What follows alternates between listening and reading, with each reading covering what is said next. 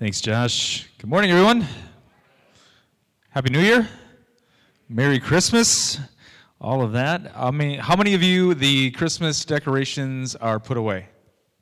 Wow, more than I thought. Goodness, I think you guys like it was like the big thing this year was like let's get the Christmas decor up because we're sick of 2020. We need some cheer, so let's get the lights up and all that stuff. And then all of a sudden, we've decided we've had about enough of that. And so it all went down pretty quickly. Interesting. Well, uh, New Year's, right? Partic- uh, in particular, oftentimes you get into the new year and you get into a new church calendar, a new church season, and of course, uh, we're going to talk about resolutions or something, right? That's that's usually what the pastor does each uh, brand new Sunday after the new year. Um, and I think it's funny because we always mark, we have these time markers in our brain that when the new year comes, like it's new year, new you, right? You make some adjustments to your life, maybe things that you've been putting off when you uh, realize that you are not quite who you want to be. You're not quite, you're not living the life that you were designed to live or that you want to live. And so, like, now is the time to make some adjustments. But it's funny because we put these time markers in our brain. Like, you can do that tomorrow. You could have done that in November, but yet you saw, like, Thanksgiving and pie and things coming, and you thought, oh, no, like, I want to, I need to indulge a little bit. So we'll just wait. Anybody? Is this, am I resonating? This is me. I'm speaking about me right now. You guys ever have that where you're like, okay, I'm going to start eating a little better, so I better eat everything in the fridge now? Like, I got to get rid of that pumpkin pie, or I got to get rid of all the eggnog. You know, I better drink it, you know, so that, you know, it, heaven forbid you throw it away, all the Christmas cookies or whatnot. But with the new year often comes these adjustments. You know, some of you probably dusted off the treadmill this week.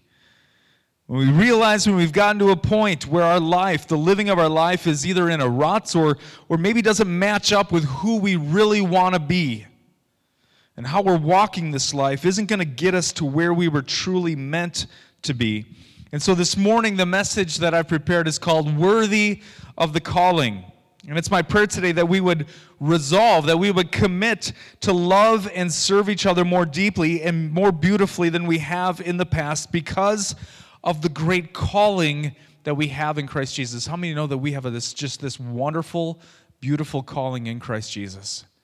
And I think sometimes we lose the fact, we lose the, the gravity and the magnitude of what we have in Him. And so, if you have your Bible this morning, turn to Ephesians chapter 4. And uh, we'll read the first seven verses, and then we'll just kind of unpack that this morning, and um, we'll go from there. So, Ephesians chapter 4, verse 1. A very familiar passage to many of you, I'm sure.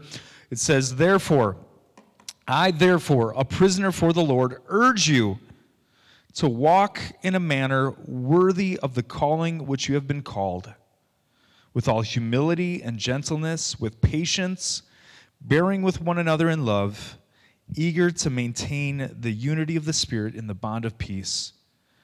There is one body and one Spirit, just as you were called to the one hope that belongs to your call one Lord, one faith, one baptism, one God, Father of all, who is over all and through all and in all. But grace was given to each one of us according to the measure of Christ's gift. Let's pray, and then we'll, uh, we'll look at this a little more deeply. Father, thank you for your word this morning. I thank you, God, for a brand new year.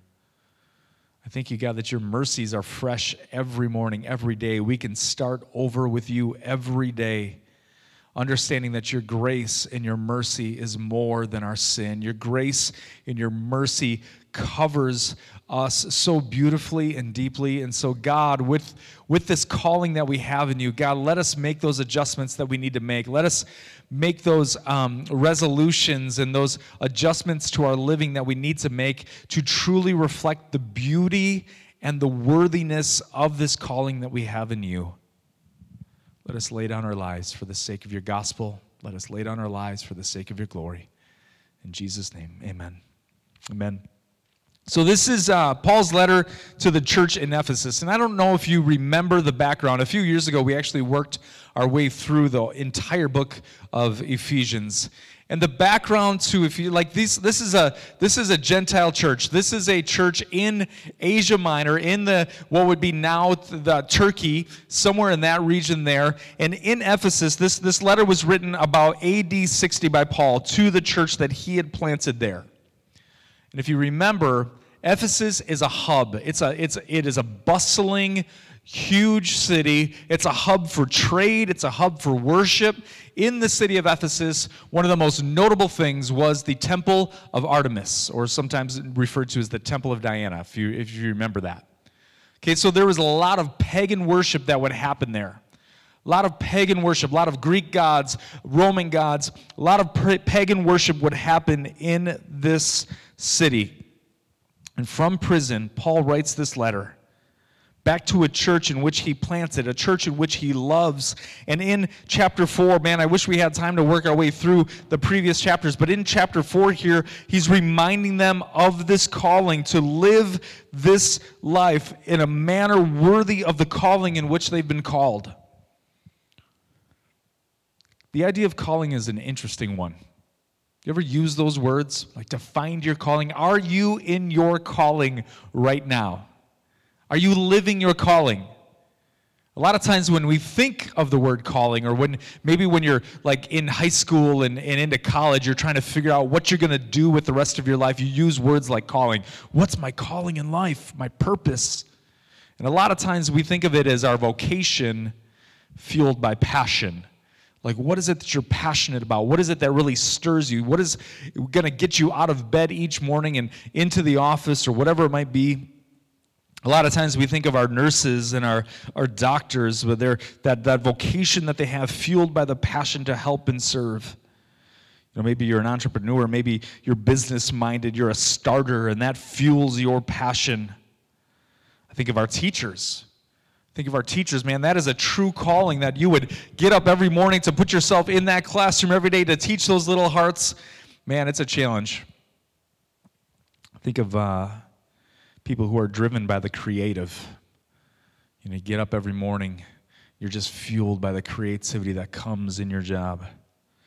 But there's so many resources out there, countless articles from Forbes to, to Oprah.com on, on how to find your calling. I actually ran into a TED Talk this week. You guys get into TED Talks at all? They're pretty awesome. Those little bite sized, little 20 minute little encouragements and, and talks on different various topics. I ran into one this week that said, How to Find Your Purpose in Five Minutes. Sounds pretty easy, right? But how many know it's not quite that easy? There's at Amazon, there's uh, over 150,000 books and resources on finding your purpose, on finding your why, what it is that you're called to. What's my calling in life? But how many of you know that this Christian walk, that there's a calling that is so much deeper than any vocation simply fueled by passion? There's a call that we have in Christ Jesus that is so much bigger and more grand and more impactful than any job or vocation that we could ever, ever have. The word church in the Greek, the Greek word for church is ekklesia. And if you break down that word in the Greek, it means, uh, it comes from ek, which means out of, and the root kaleo, to call. So literally, the church is the called out ones, this calling that we have in Jesus Christ, that we've been called out of this world and into his glorious light to proclaim the excellencies of him. This calling that we have is the highest and most precious of callings the calling that we have in Christ Jesus when He beckoned us by His Holy Spirit, when He beckoned us by the truth of His Word, when He called us to Himself, we now have a new purpose. We now have a new living. We now, everything now points not to us, but points to Him who's called us to Himself. And it affects every element of our lives. Sometimes it's really easy to get caught up in, in segmented living. Put everything into buckets. Man, sometimes life is just hard to manage, isn't it? So you got to put it in certain buckets in certain areas. So then you end up with these different lives. I got my family life over here. I've got my work life over here. I've got my church life over here. Like I put it in these buckets so that it's all a little bit more manageable for me. But the calling to Christ Jesus, to be a Christian, to be called out of the world and into his glorious light, that is a calling that transcends every area, every calling that we have.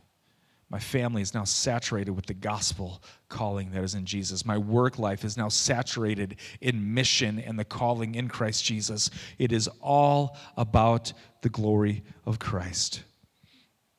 It's not just a vocation fueled by passion, but it's a choosing. It's a voice and a beckoning called by our Creator God. And that calling in Jesus, by the scriptures and by the Holy Spirit, we have our greatest purpose.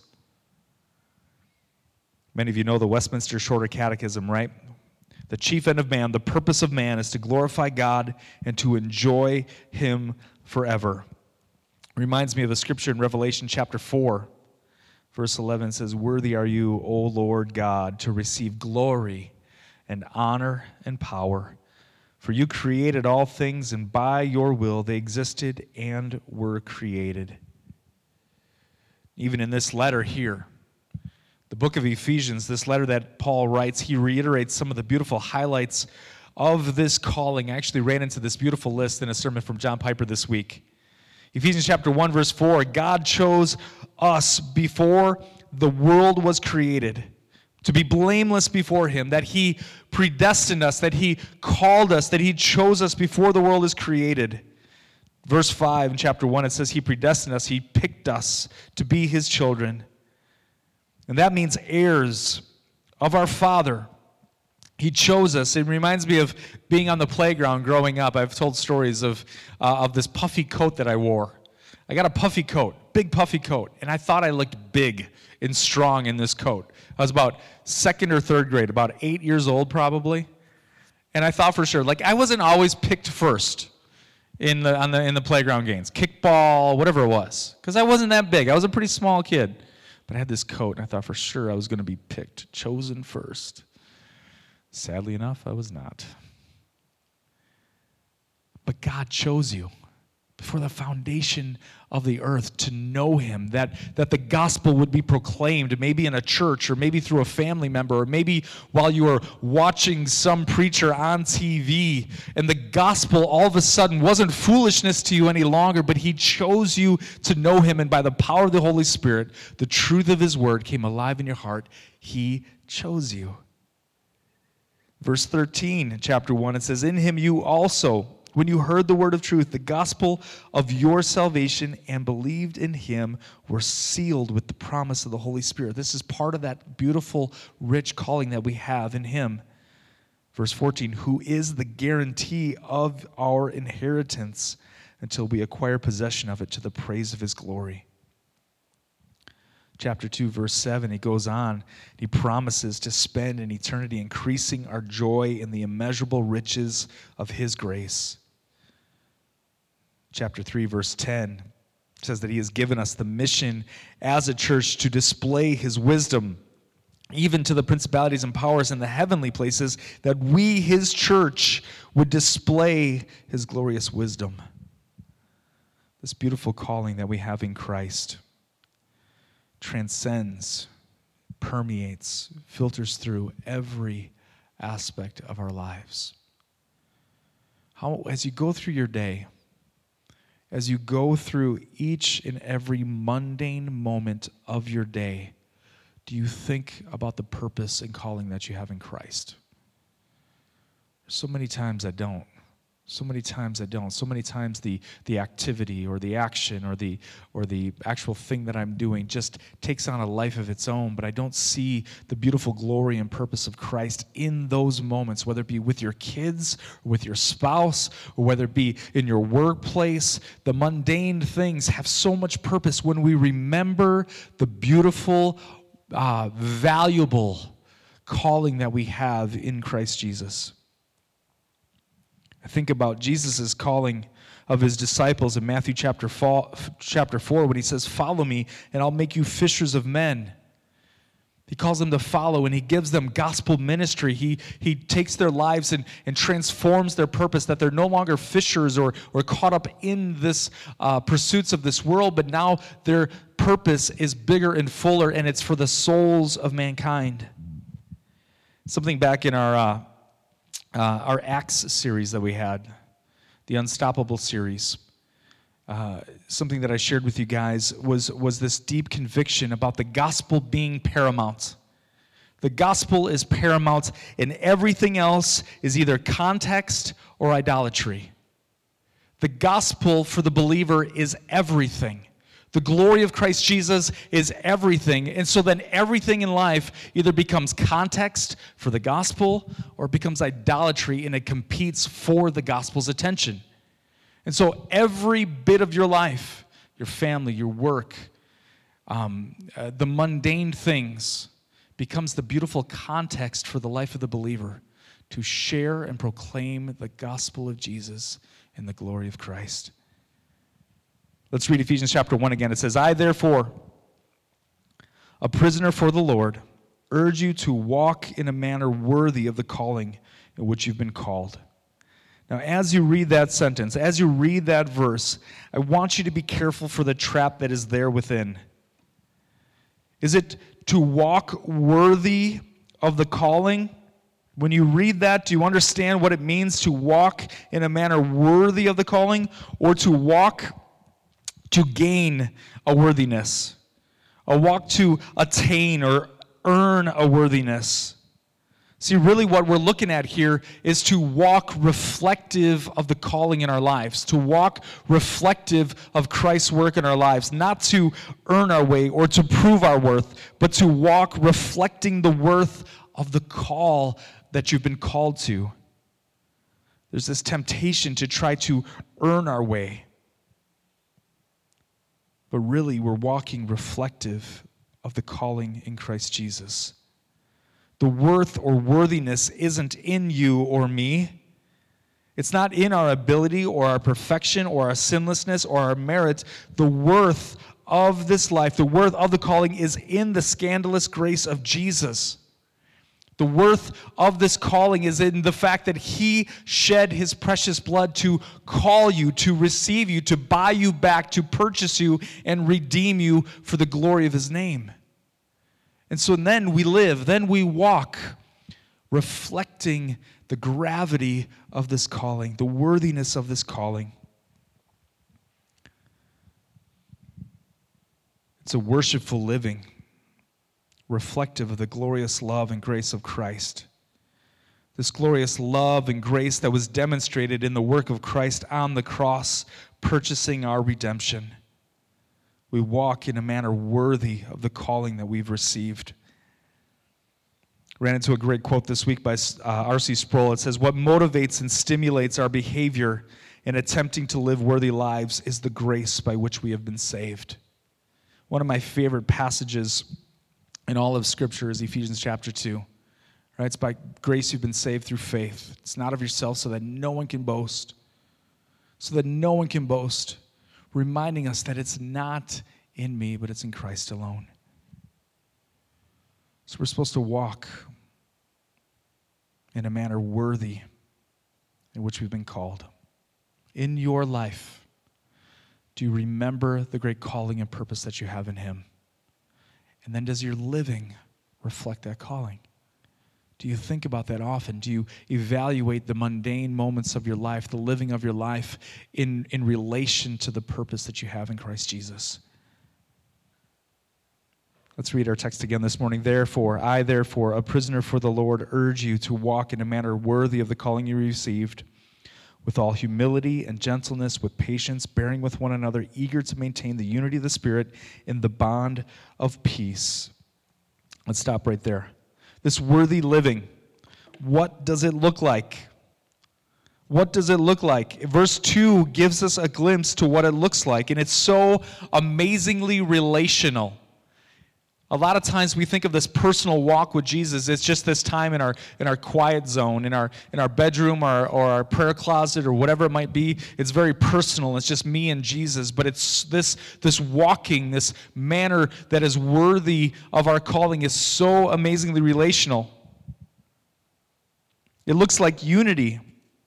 It looks like togetherness. This life, this walking looks like oneness because of our rallying points. And that rallying point is Christ Jesus, our great Redeemer. It's His good news, it's the Holy Gospel. That is our only rallying point. It is the thing that brings us together and unites us. Ephesians chapter 2, verse 13 says, But now in Christ Jesus, you who were once far off, have been brought near by the blood of Christ. Okay, he's uniting us to himself by his blood. Verse 14 For he himself is our peace, who has made us both one and has broken down in the flesh the dividing wall of hostility by abolishing the law of the commandments expressed in ordinances, that he might create in himself one new man in the place of two, so making peace, and might reconcile us both to God in one body through the cross thereby killing the hostility. Paul, in that section right there, Ephesians chapter 2, he's actually speaking to the Gentiles, right? The difference, uh, the division that was in the Gentiles and the Jews, right? That there was this dividing line, this, this wall of hostility between the Jews and the Gentiles. But in Christ Jesus, there is no wall of hostility, that he has broken it down, thereby killing the hostility because we've been reconciled to God through the cross, through the cross of Jesus Christ.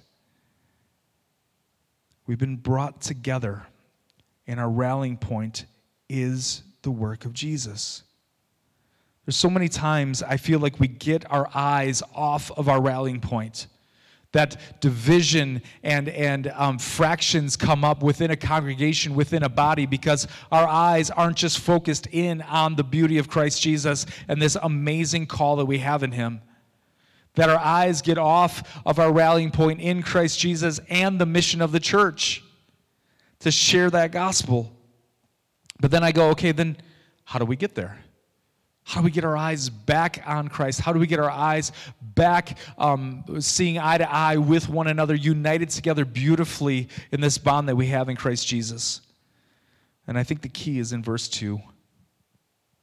When you read our text again, it says, with all humility and gentleness, with patience, bearing with one another in love, eager to maintain the unity of the Spirit in the bond of peace.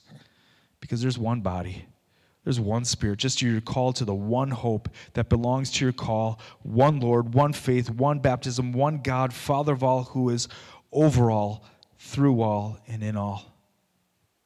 How do we get there? How do we walk in a manner worthy of this calling? It comes from this very base trait to the Christian life, and that's humility. Do you, rem- do you realize how foundational humility is to the walk of a believer? That we would lay ourselves down, that we would humble ourselves, that we would uh, effectively kill ourselves, that we would die to ourselves, to our flesh, to our control, and that we would let the sovereign king of all the universe actually be sovereign over my heart and life. That's a huge thing. And we would humble ourselves. See, we like to think of God as sovereign king, Lord over all, the one who hung the stars in his place, this very cosmic sense of the sovereignty of God. But is he sovereign over you? Is he sovereign over the mundane walking, the mundane moments of your life? Does he have complete control and reign? That's a daunting question to ask. See, with all humility, walk manner of the worthy of the calling that you've received in Christ Jesus. With all humility and gentleness and patience, bearing with one another in love. And that's not just humility before our God, although it's huge of that. It's the starting point of our walk with Him but it's also our humility one with another as the church. Um, I ran into another great quote this week by Jonathan Edwards on pride. It says, Pride is the worst viper that is in the heart. It is the first sin that ever entered into the universe, and it lies lowest of all the foundation of the whole building of sin, and is the most secret, deceitful, unsearchable in its ways of working. of any lust whatsoever.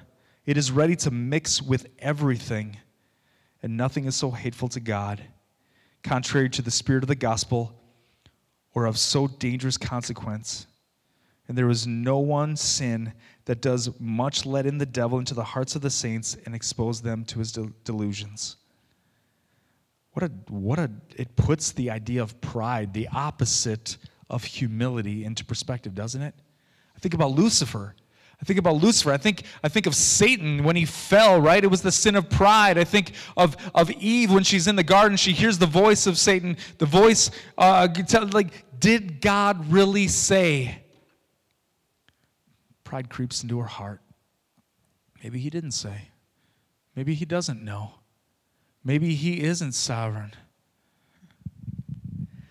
Humility is so vitally important for us to walk in a manner worthy of this calling and for us to experience true unity as a church, true unity of a body, for us to be humble before our God, to be also be humble before each other is so, so important.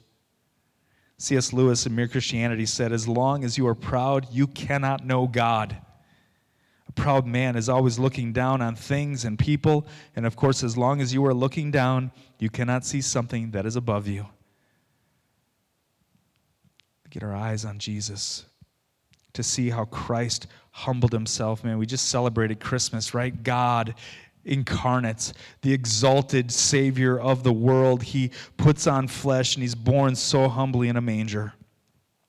He taught and modeled uh, how we should be humble and how we should serve. I think about the request of James and John back in Mark chapter 10. I think it was John, uh, Mark chapter 10.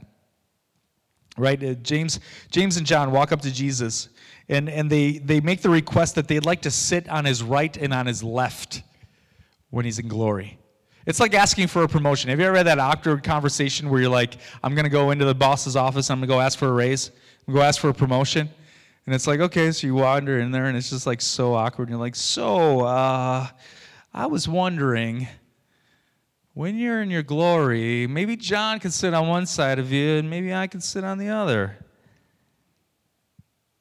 And he replies in Mark chapter 10, verse 43 But it shall not be so among you, but whoever would be great among you must be your servant. Whoever be first among you must be a slave of all. For even the Son of Man did not come to be served, but to serve, and to give his life as a ransom for many. Jesus himself came not to be served, but to serve, to humble himself, and to serve one another.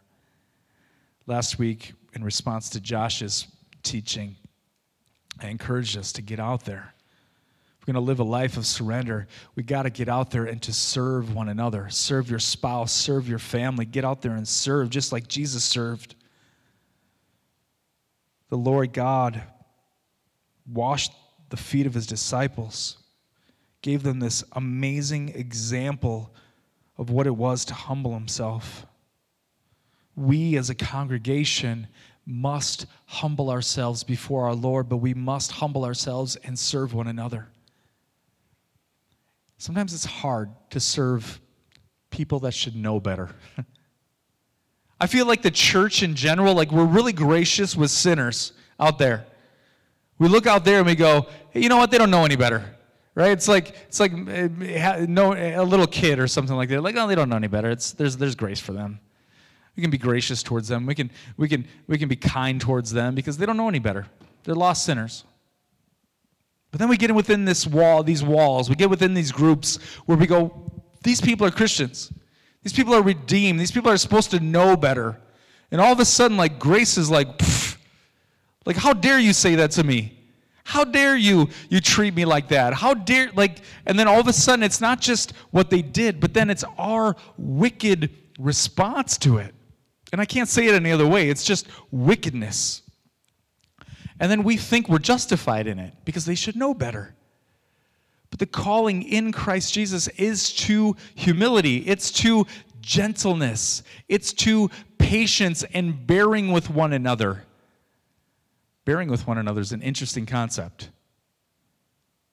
To bear with one another, to put up with someone, to put up with their foolishness, to put up with sometimes um, uh, their, uh, what's the word? Absurdity. to put up with their ridiculousness sometimes, to put up with their pride sometimes, and to endure, endure with them. Instead of allowing our pride to rise up and say, How dare you? But that we would endure with one another.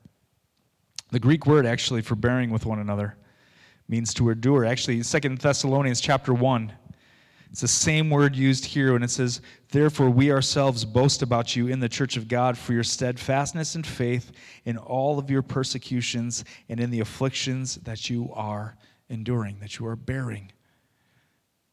It's just like if you were to endure persecutions and afflictions from outside of the church, we are to bear with one another within the church. There's this dance between strength and gentleness sometimes. Sometimes we don't know how to be gentle and patient and yet strong in proclaiming the word. Sometimes we think that the people in the church shouldn't hurt us, that we're beyond that, that we're more mature than that. But really, like I said, the response to whatever they've done is really the key. It sometimes reveals our own maturity or lack thereof. Instead of extending grace, we take offense and thus not walk in a manner worthy of this calling that we've received. You see, as we read our text, I urge you to walk in a manner worthy of the calling which you've been called, with all humility and gentleness, with patience, bearing with one another in love, eager to maintain the unity of the Spirit in the bond of peace. There is something at stake in walking in a manner worthy. And it's not just you. It's not just you and your salvation. It's just not you and your sanctification. It's just not you and your walk with God. But there's something about this walking worthy in a manner, walking in a worthy manner of this calling that we've received that is, um, it's bigger. It's way bigger than you. And it has to do with this church, it has to do with the collective of God's people. When you walk in humility, when you walk in gentleness, when you walk in patience and bearing with one another, what it does is it helps maintain a unity amongst believers, a unity amongst a body, which then makes us potent with the gospel mission that we have. It makes us focused. It helps keep us focused on our great mission in Christ, which is his glory and the gospel. When there is a lack of humility, when there is pride that creeps in, when there's a lack of gentleness, when there's harsh words that are shared, when there is a lack of patience with one another, what happens is, is we spin and, and, and, and we, we erode away um, a, a unity that is deeply sacred because it's the church of Jesus Christ. We have to fight for unity in the church. See, when we're full of discord, when we're not focused in on the rallying point of Jesus, but we're off in the weeds about different things, whether it be politics or COVID response or, or what have you, whatever it might be. Whether it's how we do missions or how we do this or how we do that, and there's no grace extended, when there's no, no uh, patience extended, when there's no gentleness extended, we become ineffective on showing forth the glory of Christ and are not walking in a worthy manner of this calling that we have in Him. So we fight for unity in the church. And the weapons that we fight with are humility, and gentleness, and patience. We bear with one another in love. See, the weapons that we fight with for this sacred unity is laying ourselves down, it's serving one another it's extending grace extravagantly, just as Christ did for you. It's serving one another just as Christ did for us. So, as we conclude, and as Nate comes, in this new year, I am so hopeful for the church. 2020 is done, right? Good, good riddance. all that it had, all it entailed. I'm not sure how much is going to change. Again, like I said, we like to put these false time markers in our lives, like all of a sudden, like new year, new me, this and that. But unless we actually make some adjustments, unless we actually commit ourselves to something, committing ourselves to walk, to live in a manner worthy of the calling, like seeing the calling that we have in Christ personally, but also collectively, and go, okay, now we walk. Now we live. Now we fight for the unity of, of the church of Jesus Christ because then we become potent with the glory of Jesus Christ. Then we become potent with the gospel of Jesus Christ for the sake of his name. So we fight for unity. And we fight with humility and gentleness. We fight with patience. We bear with one another.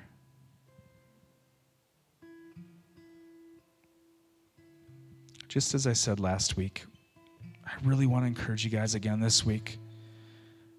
As we go from this place, reflect on these words and then serve somebody. Serve your spouse, serve your kids, serve your family. But I also want you this week to serve somebody in this church. And please don't, not me, okay?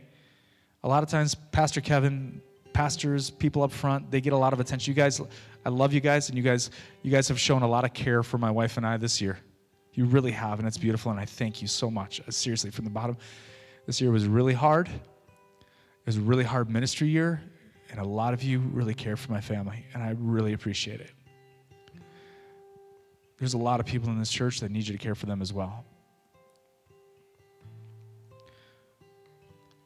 Humility, gentleness, patience, bearing with one another in love. Serve someone this week. Reach out to them, care for them. And I am so excited for what God's going to do in this church. Like, I don't feel like I should be as optimistic as I am about 2021. But really, as we get this, if we get this, if we live this, if we walk in a manner worthy of this beautiful calling we have, gosh, the church is going to shine bright in a dark and hurting world. And I'm excited for that.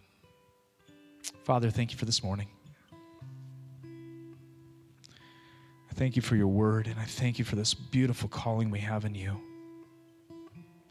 God, if there is divisions in this church, if there are fractions in this church, if there are bad attitudes in this church, if, if whatever it might be, God, I pray that we would humble ourselves before you, that we would humble ourselves before each other. God, gentleness would be seen, that we be so patient with one another. God, that we would serve one another just as you've served us. Help us, oh God, because this church is sacred. And I thank you for that. We love you, God. We thank you. We praise you. In Jesus' name. Amen. Let's stand. Let's sing real quick before we leave.